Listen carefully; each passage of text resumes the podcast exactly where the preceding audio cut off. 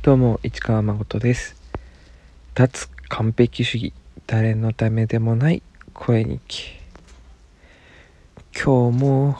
お腹が痛い。てててててててはい。毎度ながら毎度ながらってのもおかしいですけどお腹が痛いよいや自由になりたいですね。自由。自由について最近ずっと考えてます。最近というかまあ昔からかな。I wanna be free うん。あの何ですかね自由って。まず自由に考えて自由に動ける健康が欲しいです、うん、お腹痛いだけで不自由だし頭回らないのも不自由だし、うん、そしてまあ社会的にも自由になりたいですよねもちろん。でもどういうことなんだろうな。うん。難しいよね。まあ難しすぎるので音楽音楽で自自由に音楽をやりたい話をしようかな。そう。僕はロックバンドをやっていてロックってある種伝統芸能で、まあ、型があるものだとも思うんですよ。型を破っちゃうとそれロックじゃないじゃんってなる。ところもあるし型なんてない自由にやっていいのがロックだっていう側面もあったりしてまあそこの考え方だったりそこのセンス感はね人それぞれでいいかなとも思ってるんですけど僕はまあ両方好きなんですよ。あまあ楽しむリスナー側の感覚としてはどちらも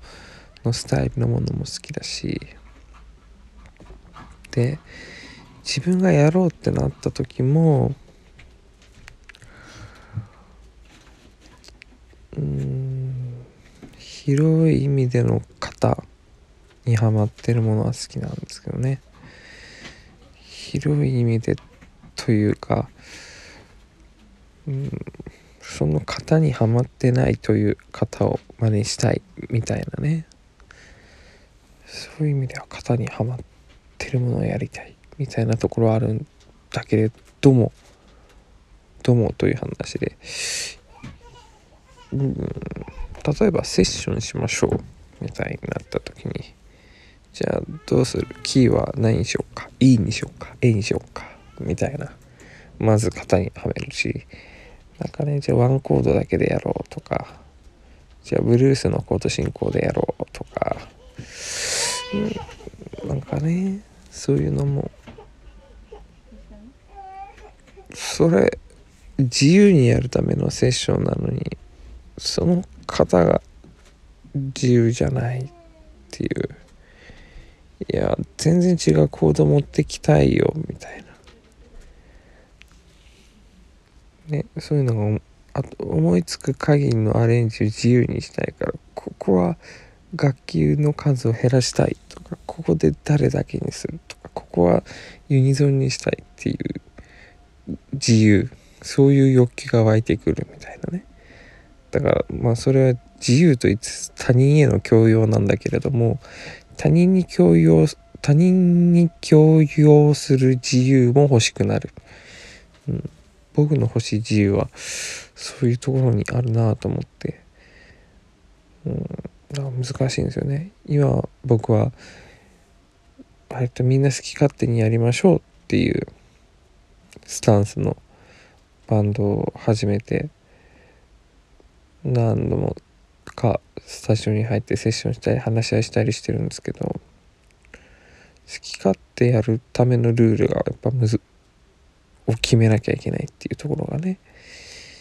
難しいなって思ったりして。うん。今具体的な音楽の演奏の話だったけど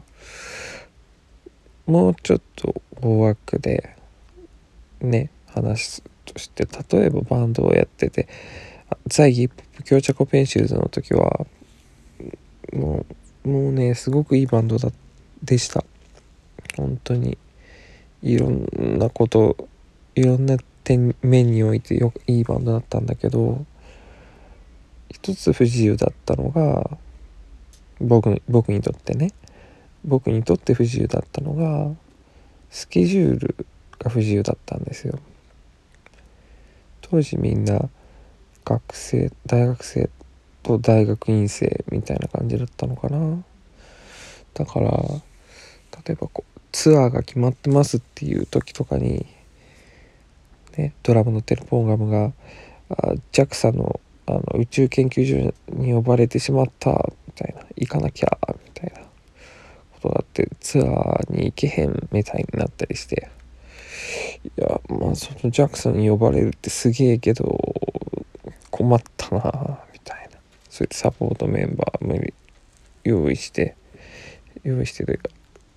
入ってもらってね手伝ってもらって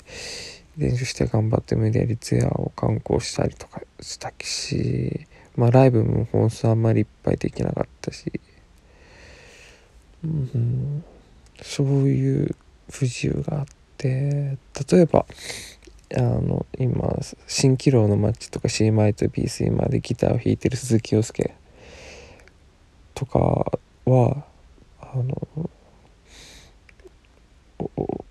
俺はバンドじゃなくていやあの就職とかしたいから続けられないみたいなことを言ったんですよね。あ将来のことを考えてるから音楽だけはやってられないからバンドをやめるみたいな。なるほどと。結局ずっとバンドやってるじゃんみたいなね。とこもあったりするんだけど。だ将来のことをちゃんと考えたりしてる人たちだと難しいのかなって思い出したりして。でそのジャコベンシーズ終わってすぐバンドを組もうとした最初にバンドを誘ったのがあのゲスの極み乙女の休日課長だったりするんだけどでも実際一緒にバンドをちょっとやって一緒に曲作ってライブも一回やったりしたんだけどもう彼も就職することになってて音楽をやっていく夢はまこっちゃんに託したから俺は社会人でとして頑張るからとか言ってねやめちゃったし後に 後に音楽で大成功して今の現状がある彼ですけれども。そう。だからそうなった時に僕はねあもうなんかこういろんなこと考えてない。音楽のことしか考えてない。クズみたいな人たちを集めよう。大学とりあえず大学とか行ってる人は入れないみたいな、うん、高卒の人とか学校行ってない人とか。そういう人だけでバンドを組んだらいいバンドになるかもしれない、ね、スケジュールの不自由さというものから解放されて。っていうところで実はメンバーを選んで作ったのがクレヨンイーターだったんですけど今思うとそれもそれでやっぱ極端っていうかバカな考え方だったかなって、うん、まあまあそれだけで選んで組んだわけじゃないしそれだけが悪かったとかっていうことでもないだけれどもね。そういうとこにこだわるのも違うなって。で今はじゃあ好き勝手にやろう自由にやろうっていう自由にやれる人たちで集まって見てるんだけど自由にやるって難しいってことに悩んでたりしたりね、まあ、自由って難しいですよ。あ9分半だそういえば昨日の放送はヒマラヤアップって直接撮って今もなんですけどと10分で強制終了されちゃって話が途中で切れちゃってました。すいませんでした。あのまあでも補足は特にしません。はい。今日はといとめもなく自由についてぼんやりとダラダラ語ってしまいました。ありがとうございました。それじゃあまた。